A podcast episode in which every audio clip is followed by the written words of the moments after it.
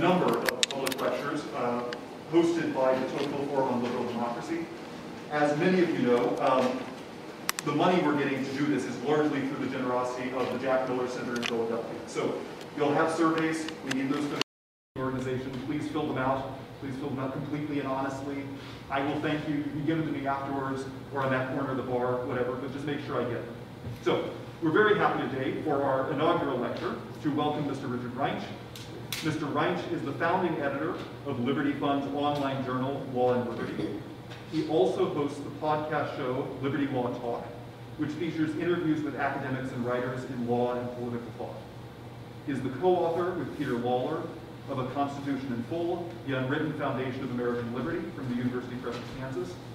He's the author of Whittaker Chambers, The Spirit of a Counter-Revolutionary from ISI Books, and he's the editor of Seeking the Truth, an Orestes Brownson anthology from CUA Press. Mr. Reinsch's writings have appeared in Perspectives on Political Science, National Affairs, Washington Examiner, American Affairs, The American Conservative, Modern Age, National Review, and the University Bookman. He received his law degree in 2004 from the University of North Carolina at Chapel Hill and practiced law in securities and mergers and acquisitions until arriving at Liberty Fund in 2007. He's here today to give us a talk titled Orestes Brownson's Unwritten Constitution. Mr. You. Thank you. It's great to be here. Thank you for the invitation uh, to be here, in particular, Professor Burns. Thank you for uh, extending it to me as well. Uh, I appreciate that. It's, it's great to be at an institution that takes seriously Catholicism and the life of the mind and liberal learning and bringing all of those together uh, and understanding how they cohere. That, that's wonderful. So uh, I've heard a lot about Christendom College, it's been great. I got here a few hours ago, and uh, I've enjoyed walking around and seeing your institution. I'll talk a bit uh, about Orestes Brownson today, his major ideas. Uh, you have uh, an essay of his on religious freedom from 1864. I'm going to talk about his most thought, which is found in his book, The American Republic, which was published in 1865. That's obviously the end of the Civil War, a war that will cost him two sons, uh, which uh, agony, you know, he had eight children, and uh, he was in agony, of course, over the loss of his two sons, and puts together this book to try and make sense of our constitutional order in our country that had come undone uh, in grievous ways and could it be mended together? How would it be mended together? So he's trying to put forward a basis for that.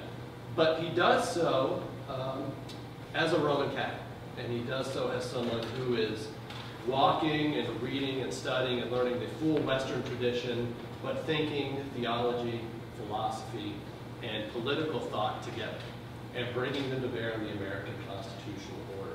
So I'll discuss that. I also want to situate him within our contemporary problems, uh, contemporary challenges to American constitutionalism, uh, which are legion, uh, uh as you guys know.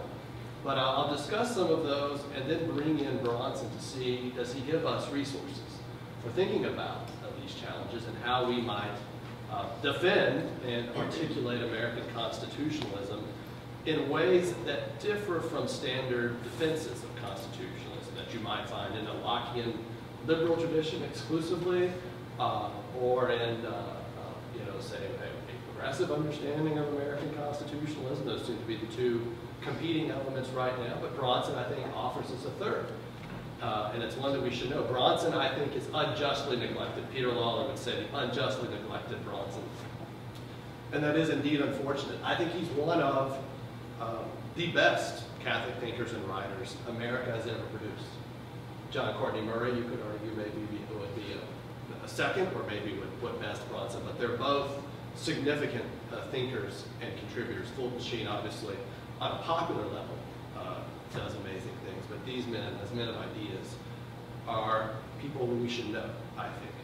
So, in thinking about the challenges American constitutionalism faces, one is obviously, I think, progressivism.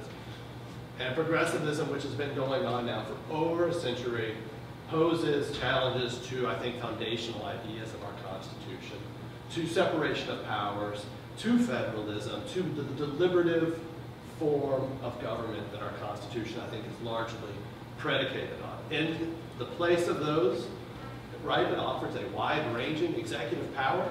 In the place of deliberation, it offers administrative decrees, uh, judicial power, judicial rights, all right, a science, a bureaucratic administration that will deliver to us uh, the appropriate public policy for the time, but of course that will change as we progress forward. Um, and so these are all needed to achieve equality, egalitarianism, social justice, uh, and a range of policy reforms. And of course, the latter day descendants or progressives that we deal with also now tell us that things like abortion, uh, same-sex marriage, pornography, the various collection of autonomistic rights um, are, are what the Constitution is about. And these are willed into being not through deliberation, not through lawmaking necessarily, but through judicial order or through executive order, through executive decrees.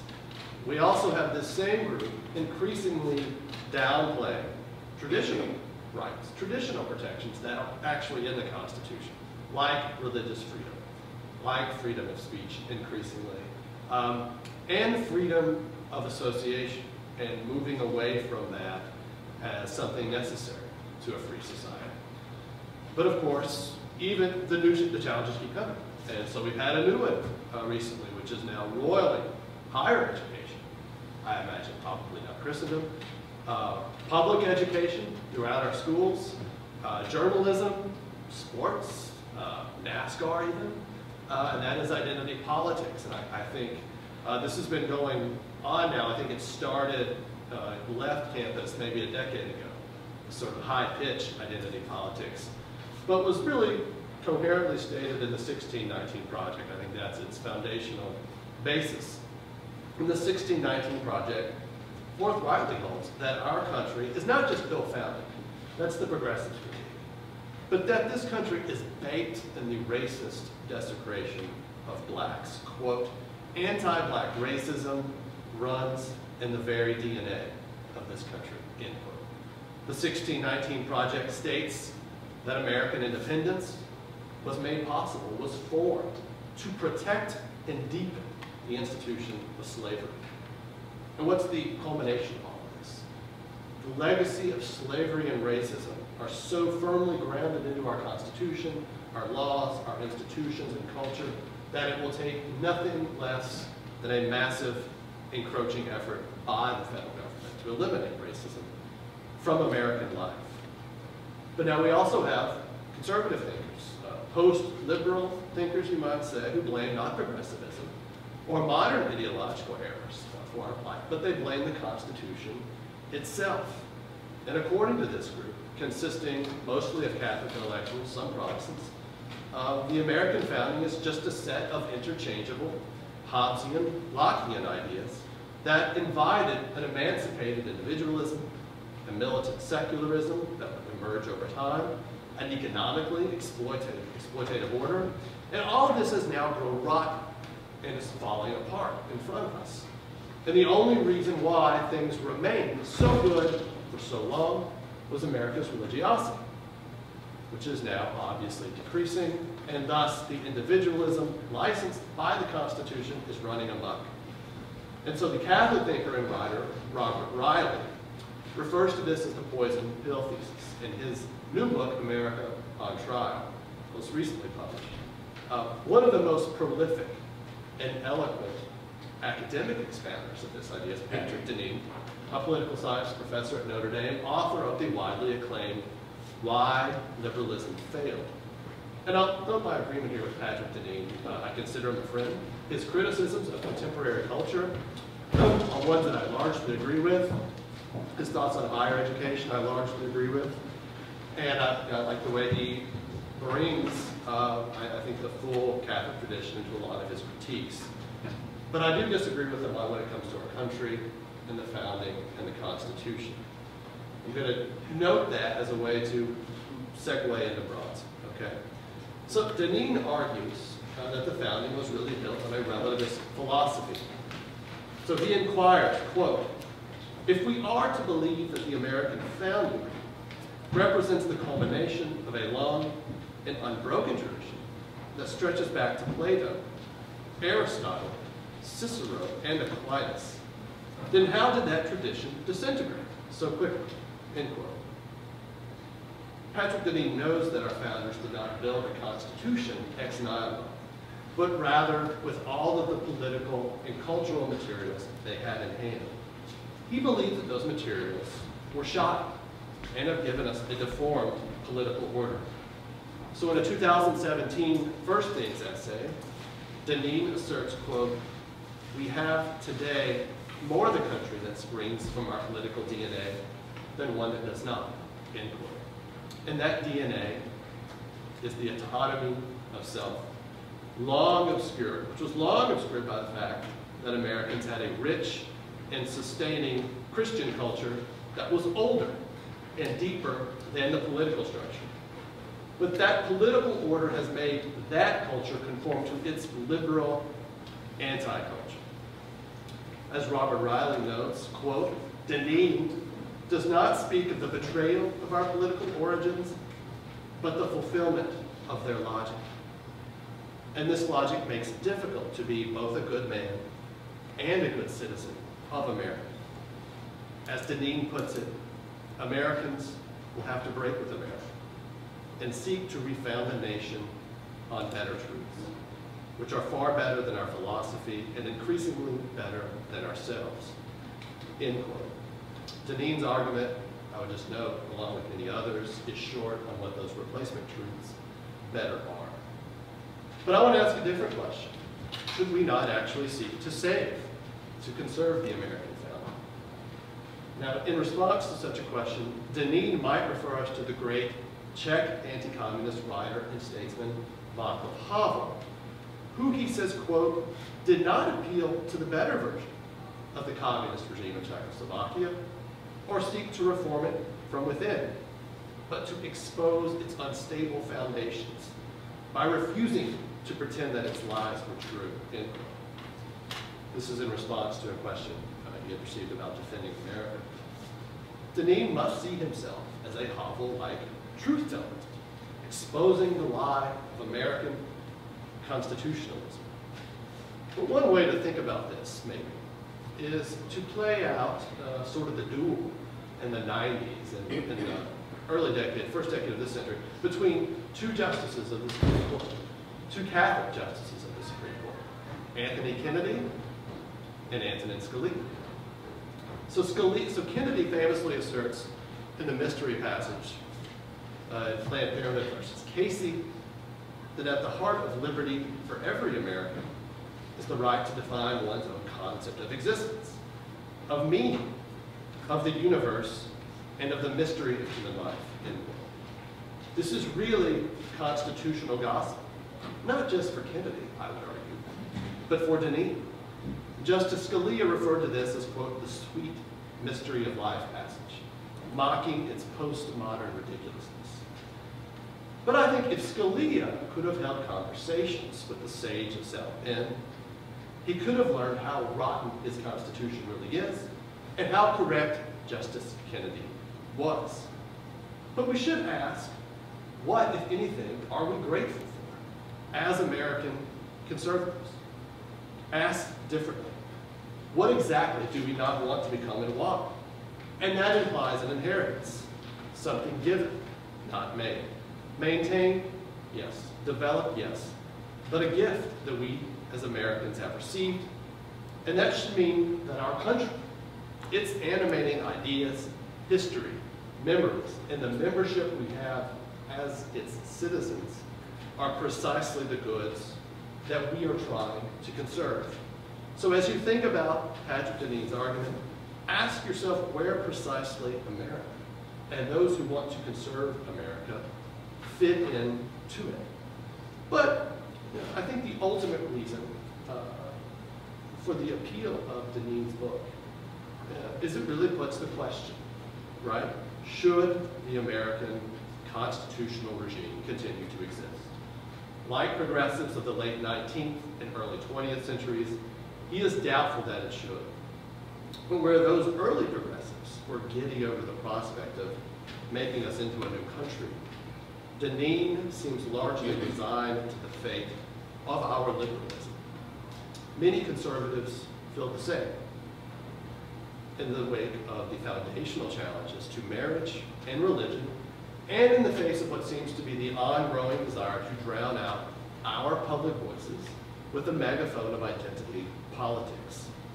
So when Deneen states that, quote, the fabric of beliefs that gave rise to the nearly 250-year-old American constitutional experience may be nearing an end, he increasingly carries thoughtful religious conservatives, especially some of the younger voices with him, and I understand that. And so I'm putting that forward today. But what if there was one American figure whose biography and writing on politics, religion, and philosophy perfectly expressed the errors of modernity, the progressives, critical race theorists not so much, but, and, and the need, and, and the things that Deneen identifies for us, but whose intellectual also found its way to articulating a completely opposite understanding of these same subjects. That is, his mature ideas defend the American founding, the Constitution, and our liberal tradition, properly understood, not as a pitch and not as a pitch perfect expression of natural rights and merely enlightenment political thinker. Rather, the neglected 19th century Yankee, Roman Catholic convert, and conservative Orestes Brownson defends the Constitution as a political achievement, one that is full of compromises. What else could it be, given those who were coming together and their different interests? Built on a particular history, law, theology broadly conceived, and all the civilizational materials that our founders had to work with. And it is Brownson's writings that ultimately argue that this Christian monotheism and a biblical worldview that provides ultimately the best seedbed for Republican constitutionalism and its accompanying doctrines of equality and liberty under law. Brownson's defense of his country never ignored the seeds of destruction that are present in the founding. But he thought that while Lockean liberalism was there and could lead to a diminution of Republican spiritedness and politics, there was ample authority in the founding to hedge against that dismal future, to appeal to against it. So as my co-author, Constitution Full, the late Peter Lawler noted on many occasions, there was a lockbox, and we could keep Locke in it on this more, on this more soon. So just to think about Brownson, Arthur Schlesinger Jr. wrote his master's thesis at Harvard on Brownson. You know, Arthur Schlesinger in his scholarship popular writing, always looking for antecedents of progressive thinking further back than the early 20th century, so he finds them in Andrew Jackson. He also thinks rightly, I think, he sees them in Orestes Brownson, who in the 20s, 1820s and 1830s, writes as a Protestant liberation theologian. He's a minister in different denominations. He's a Unitarian for a while, he's an atheist for a while, and he is thinking about Christianity largely in terms of social reform, uh, particularly in Boston, uh, where he has a church. Uh, he is, you know, for a while located in New York. Um, he, he, spends time as a young man in what's called the Burned Over District of, of upstate New York, uh, knew Joseph Smith. Uh, so religion ideas, fervor, are, are just a part of his experience in his mind as an American. So he anticipates Karl Marx in some of his writings. Uh, he has millenarian notions of democracy and equality, and he embraces the French thinker Auguste Comte's scientific humanitarianism early in his career. Uh, Comte, of course, wants to ape the Catholic Church with a humanitarian church that will sort of point man, humanity you know, forward. Um, uh, so Brazil's flag, uh, as, as this motto, it's a Comte motto, order and progress to this day on the flag. Um, so he's arguing in this period, it's a combination of humanitarianism, science, democracy run amok, egalitarianism. Consider this address that he gives in 1834 uh, in Dedham, Dedham, Massachusetts. This is what he says to a public gathering on the Declaration of Independence. We have come together to celebrate freedom's birthday. Not the birthday of freedom merely for this country, but for the world. For man universally. There was a deeper meaning in the Declaration of the Congress of 76, to which we have just listened, than that of the political independence of this country. A higher and holier triumph than that of ours, or even that of the political independence of any country, excites the warm emotions of our hearts and calls forth our sympathy. We celebrate the triumph of humanity. No limited horizon confines us today. A boundless heaven spreads out over us, and the whole human race comes within the scope of our vision. This is what he thinks the Declaration of Independence is pointing to. So, Brownson calls for social equality as the full realization of the political equality of citizens. The Declaration is an aspirational document uh, pointing us, uh, pointing us to equality. And he says we want laws which shall not only speak the same language to all, but which shall have the same meaning for all, the same practical effect upon all inquiry. So think about that. That's, we actually know that language pretty well now. Think about contemporary progressive arguments. Uh, it's not enough merely to have property rights. It's not enough merely to have free speech or the right to vote. The government must do a number of things for you if you're to actually exercise those rights, right? Healthcare should be a constitutional right. Uh, you shouldn't have to be saddled with responsibilities of registering to vote or proving your identity or anything like that. You just show up and vote. Uh, right? And, and so that's this notion of the laws should equally affect us all in the exact same consequence. What does that do for liberty?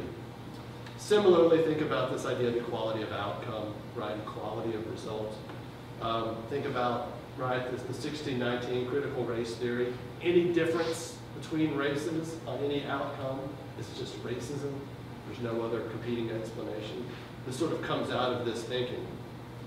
Brownson also writes in 1840, and this is, you know, Brownson is a major public figure, is the court uh, philosopher of the Democratic Party. There's an election in 1840, a presidential election, significant, uh, I think it's a significant presidential election in our history and what it seems to be suggesting about presidential politics. Brownson's candidate loses. Um, and he learns a lot from this election. This essay that he writes before it called The Laboring Classes is something of an agrarian socialist manifesto, talking about uniting labor and capital in the same hands. And he is pilloried in the press for writing this essay, and it's used against his own party. What Brownson gathers uh, from this election, it's sort of, well, as he thinks about, so, you know, this is uh, William Henry Harrison wins, right? This is the log cabin and hard cider uh, propaganda appeals. And what he begins to see is that democracy and equality, in a real way, don't necessarily lead to good outcomes. Um, putting your hopes in popular politics, putting these sorts of millenarian expectations, don't exactly uh, work. Uh, they feed into uh, uh things you're not going to like, necessarily. And so he loses his job, he has a patronage job, uh, a good job. He begins to rethink his political approach. He's also theologically becoming, I, I would think, orthodox um, and sort of leaving behind liberation theology and starting to understand, he writes an essay called The Freedom of God. And so he starts to think of God as a person and as someone uh, not utterly transcendent, but a God concerned and loving and uh, uh, communing, a God that we can participate in uh, with our prayers. And this starts to have a dramatic effect on his thinking. And so Brownson goes through this period, and it's sort of, if you've read Eric Voegelin, and Eric Voegelin talks about the ideologue coming to terms with highly resistant reality, with human nature, resisting whatever perfectionist calls are out there, uh, or you know, say socialist ideology.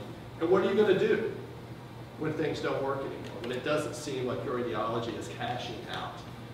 And so, you know, if you think about it, one response is to double down on the ideology, right? Uh, the workers don't join in the revolution. Well, it's because they have false consciousness. They don't know they're oppressed. And so you redouble your appeals. When Brownson moves in a different direction, by 1844 he's converted to Catholicism. He's rethinking his education, which consists of reading the common law, reading Aristotle's politics, reading Thomas Aquinas, and he starts to appreciate American Republican constitutionalism. He was, as we might say, uh, mugged by reality uh, in these sets of experiences. And so we would say he starts to move to the right. And he starts to give this defense of constitutionalism. He also sees modern philosophy as a gigantic problem, isolating people uh, within sort of the prison of self. He you know, thinks Descartes, he thinks Kant, uh, these thinkers are a problem. Uh, they preempt knowledge of the objective world. They preempt knowledge of nature. Brownson says man is incomplete without the reality of an intelligible world that exists apart from his subjective thought. The political consequences for this realist shift in his thinking lead him to come to terms with man's Ill, inbuilt uh, capacity for politics, his rational capacity to reason and speak about the good. And it's these limitations and these capacities that point to the possibility of, of political unity, of a mediated politics that can be achieved under law, which supports human flourishing. And so, as I mentioned at the outset, the most compelling evidence we have of Brownson's affirmation of Republican government is in the 1865 work, The American Republic, its Constitution, Tendencies, and Destiny. In that book, he confirms the natural rights conclusions of the Declaration, but not an Enlightenment methodology in reaching those conclusions. Brownson affirmed the equality of human persons as a fact, but one that has become evident through Christian revelation, which the philosophers cannot help but now affirm. Human beings are equal because they are equally created, not because they are created equal. Our equality is real because we all stand under God, and that means no man can rule enough another. So government itself is a trust relationship, a public trust relationship that the government holds on authority both to God and to the constituted people. Now this shift, Brownson says, undermines a key aspect of social contract thinking, potentially evident in the Declaration, and that is self-sovereignty as the origin of government. So his rejection of social contract thinking is about the fact he thinks it points, uh, or that it lacks an external referent, uh, higher than man's will. And it, it doesn't point to anything other than us. And that means how are you ultimately going to limit and shape government? But the problem for America is that the social contract thinking really was the most consistent teaching among the founders for explaining their act of independence and forging the Constitution. America accepted the theory, quote, the state is held to be a voluntary association of individuals. Individuals create civil society and may uncreate it when they judge advisably. So as noted earlier, the founders justified their independence from Great Britain using social contract thinking in part. But this fact must be understood in light of the statesmanlike compromises they made to secure political unity. And it's those compromises that, from Brownson's view, made what they built better than they knew, insofar as they incorporated the political, religious, familial, and other relational dimensions of the human person that were slighted, that are slighted by liberal individualism. So Locke's contract theory is one part of the beginning. But the material that the fathers and we as Americans build with are much more than consent, self-interest, and individualism. And Brownson articulates these ideas I'm going to talk about. The territorial democracy, the unwritten or providential constitution, and his observation that religious freedom in America is ultimately freedom of the church, which must be balanced against the ways that democracy and equality might wear down liberty and excellence, and also virtue and political leadership.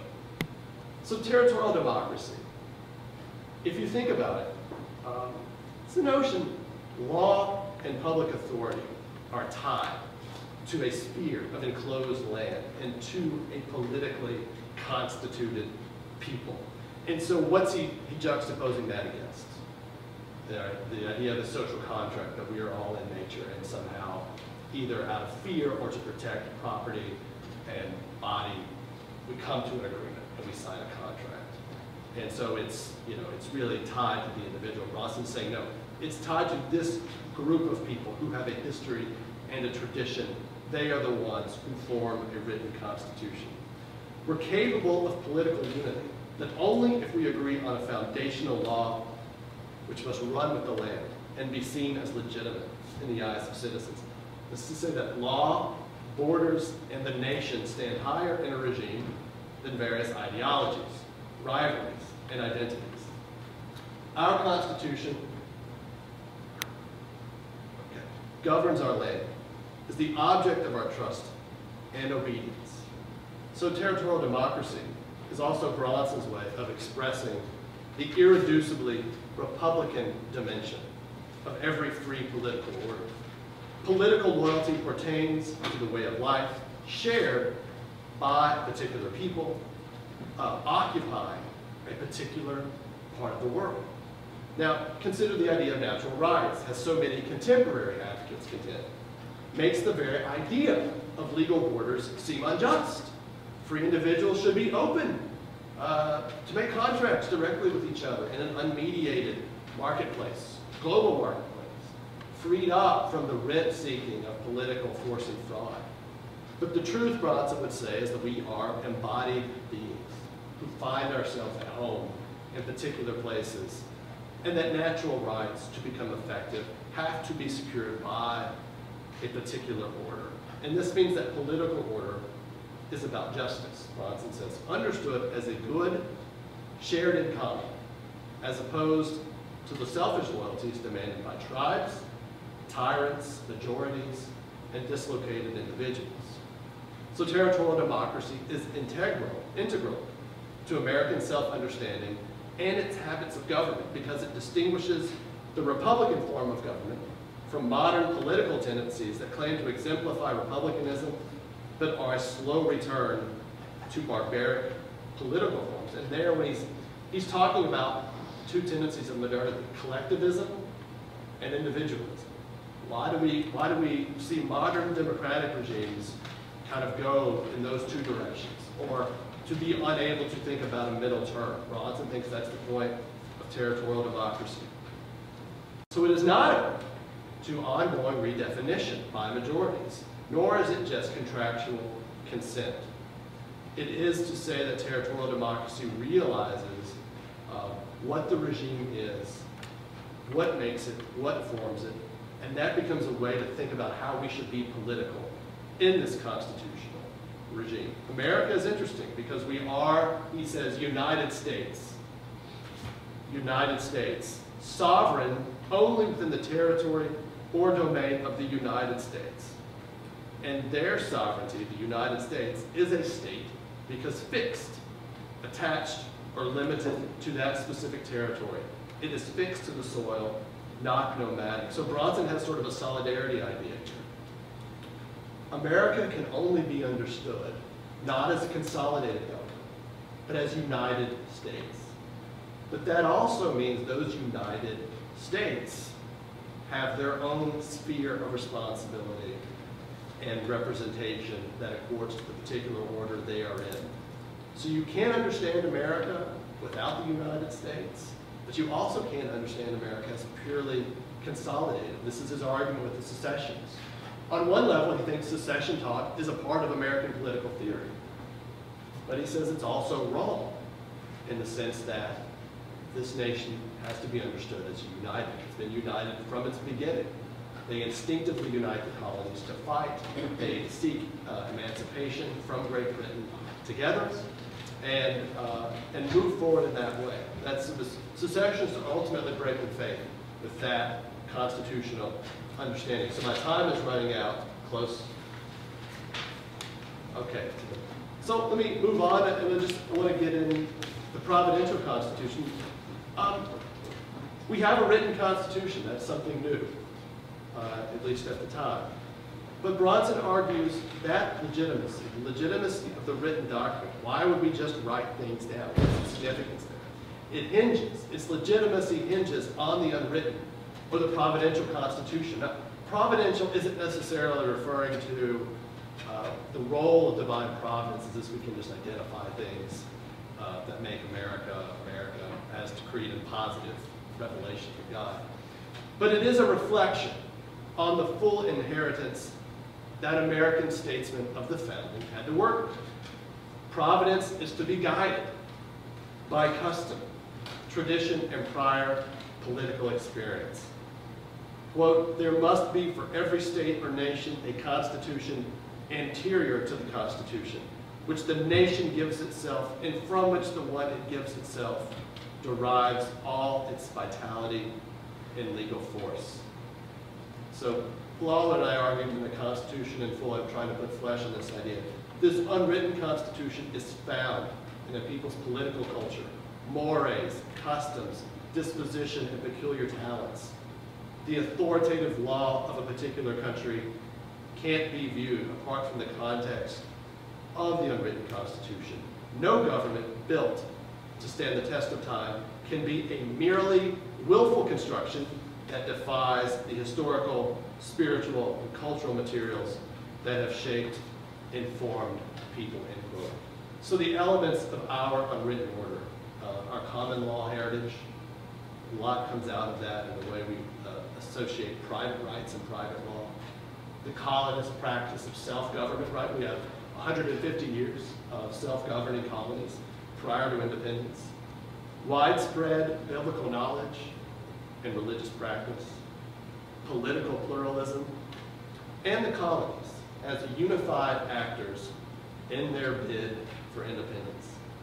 So providential constitutionalism means bringing together in one comprehensive self-understanding the partial truth of all the understandings of human freedom that have been discovered in the history of the West. If you think of the American founding as pulling together, and I think, you know, there's a reason why Russell Kirk, the conservative thinker, loved Brownson. Right? Both were on this wavelength of the cities, of Jerusalem, of Athens, of Rome. Um, you might say for America also the Scottish Enlightenment, so Edinburgh. Um, all of these ideas find a way in the American founding. If we look even at their own writings, what are our founders and what are our framers referencing for explaining what they're doing?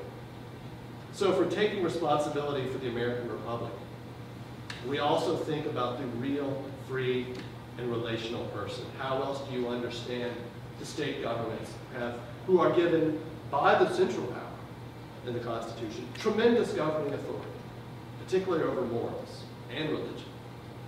And so the real relational person we would argue, is the real way to think about the American citizen. And this real relational person comes with economic, familial, political, and religious dimensions to his being. This is more differentiated than the ideological depictions of individuals who understand themselves either as a part of some social or political order or as sovereigns or self-sufficient individuals who proclaim their rights at the expense of any obligations they might owe to others around them. So the privilege of liberty can't be divorced from relational responsibilities because no individual flourishing occurs outside of that context. All right. Um, so what does this mean? All right. Um, on one level, to be a constitutional citizen and creature in America isn't a narrow ideological enterprise. But what it does entail is finding a way to accord proper authority to the state and proper liberty to the person so that each can realize particular responsibilities. An insistence on liberty does not entail an antipathy for government. Government, Brownson argues, is called for by human nature. It exists naturally. It is good. He's Thomistic Aristotelian on this point. Um, it is shaped by us living together, our common life together, and with due regard for liberties, economic liberties, social and relational lives that contribute to our development. The state protects these. It doesn't create them, uh, it doesn't authorize them, but it is called to protect them. And if it doesn't, it can destroy, uh, can destroy human nature. So America stands, Brownson says, under God. Liberty with law and law with liberty are only possible, Brownson also says, if religious freedom is not only recognized, but there must also be a desire by citizens to situate themselves under God and heed the biblical tradition. So our good fortune is that religious exercise was written into the Constitution and in time uh, was acknowledged by most state constitutions. Some state constitutions had state churches.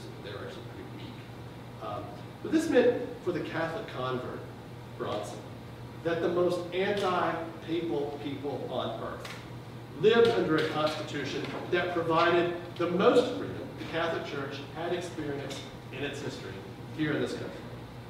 This freedom wasn't just individual freedom or religious conscience.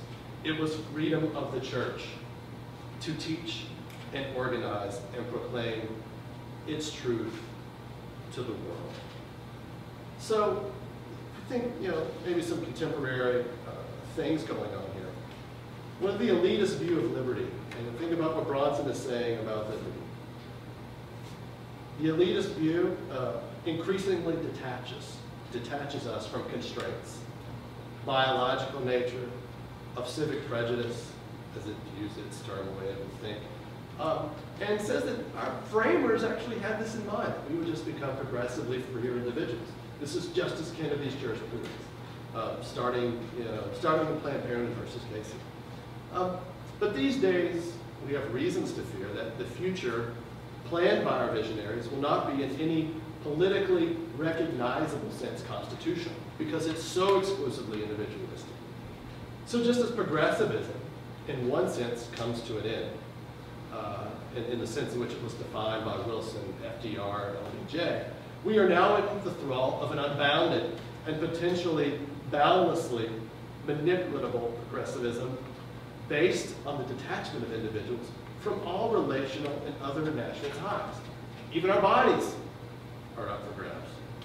So libertarians follow Justice Kennedy with this idea of liberty, of an expansive individualism. It has become more true over time. This seed in our family Brownson thought we could hedge against seems prominent now. Other times in American history, that has not been the case. And there are reasons why it is prominent now uh, decisions that have been made in our politics. But the natural tendency of providential constitutionalism is both to look back to our history, what has been good about American constitutionalism and American liberty, to recover those resources and bring them forward, and also to insist on the deliberative republic. That is a way to seek compromises, not judicial decisions, which are always all or nothing, not executive orders which roil all of this because it comes down to a pin uh, and not different groups interacting with it. So the Providential Constitution insists on deliberations and compromise that will in time, I think, produce truths better than either party intends. Now, one of the things, just to give you an example, um, this was something Waller noted, a French priest who came to America in the 50s and spent time doing scholarship here, uncovered this. If you think about the Declaration of Independence, uh, Thomas Jefferson writes the first draft, right? But it goes, and there's a committee of five, and then it goes under consideration the full uh, Second Continental Congress. And Jefferson's document, as you would imagine, is purely Enlightenment, natural rights thinking. What the, what do they do in this sort of deliberation that I'm talking about? They add references to a personal God, to a providential God. If you read it all the way through, that's what you find. At the end, who do they appeal to? To the, the justice and, uh, of their cause, and who do they declare uh, their fortunes to, right? It's to God. So that's one way of thinking about compromise, producing solutions, producing ways, things that we can all live with. Natural rights, we have the God of the philosophers in the Declaration. We also have reformed members of the Continental Congress putting in their conception of, of independence uh, in the document. Um, if we think about the Bill of Rights, and you think about, we're good. If you think about James Madison introducing the Bill of Rights in the first Congress, and that comes out of the insistence in Philadelphia, but also in the state ratifying conventions uh, for some sort of Bill of Rights um, as a protection, and not actually trusting that the Constitution would work as planned with regard to express or delegated powers to the federal government. And Madison introduces it. And one of the things, if you go back and read the debates over the Bill of Rights, it's pretty short, given the momentousness of what they're doing, and given how important the Bill of Rights have become to us. And in particular, the First Amendment, the discussion uh, isn't really there. And the religion clauses, there is not much discussion. And what might we make of that? Well, uh, Stephen Smith, uh, originalist, uh, conservative law professor, uh, has said maybe what we should uh, make of that is there was a consensus going on there. So there wasn't that much to talk about when it came down to religious freedom. The federal government wouldn't establish a national church. The states were going to be free uh, to regulate morals with legislation. Uh, there would be state churches up until 1833. This is a legislative compromise crafted by James Madison and others in the Congress. And actually, if you think about it, it produces a much better result. Uh, then even if you think about what's the major way we defend religious freedom, uh, James, you know, one way you hear a lot of conservatives do James Madison's Memorial of Remonstrance, which I always find that interesting. Um, because that conceives of individuals in a very individualistic, mental, idealistic uh, way. Uh, man before God, and it's your opinion that matters. But of course, we know religion is something you do corporately with others in a church and in, in an institution. And that's what's actually being defended in the Bill of Rights, implicitly so. Uh, think about the 14th Amendment. Is the 14th Amendment, uh, was it meant to launch a social revolution, which we've experienced going back for 60 years? Or was it something else? Was it to provide and ensure national rights for newly freed slaves, but not at all intended to really take away self-governing powers from states? And that's largely how it's read now. And that's in many respects one reason for why we're in the fix that we're in right now. Why we're getting decisions like Obergefell v. Hodges, like Bostock, and others. We don't actually want the states to govern. So it's natural then, for those of us who are Brownsonians, to favor judicial restraint and to be in favor of a kind of originalism that assumes a presumption of liberty for civic deliberation on issues as diverse as abortion and even entitlements. My libertarian friends will rule entitlements as unconstitutional. That would be a disaster and would lead to complete disrespect for the Constitution if that were to happen, I would argue. So if we think about these, uh, these moments and these decisions, we think about even Obergefell v. Hodges. Even with that decision, I would argue there's room to appeal. Because Obergefell v. Hodges is saying marriage is relational. It's a deeply relational institution. That's Kennedy's uh, conclusion about marriage. And then he links that up to the Constitution and says, and, the, and no government can deny it. But what's more, so that's why it matters. It's a part of human flourishing. But what's more relational than, than religion, right? What's more developing of our, uh, of our personhood than religion and the opportunity both communing with God and with our fellow believers? And so if, if relational is the key, then of course religious practice should not be burdened by the new understanding of sexuality that is being put into our laws. If religion cannot define public marriage law, which is now the holding, then of course it stands to mind that a public understanding of marriage cannot be used against private religious institutions. We must be free to dissent and to practice as we will, knowing wise men and women do. You're going to need us in the future to hold this country together. With that, I'll conclude. Thank you.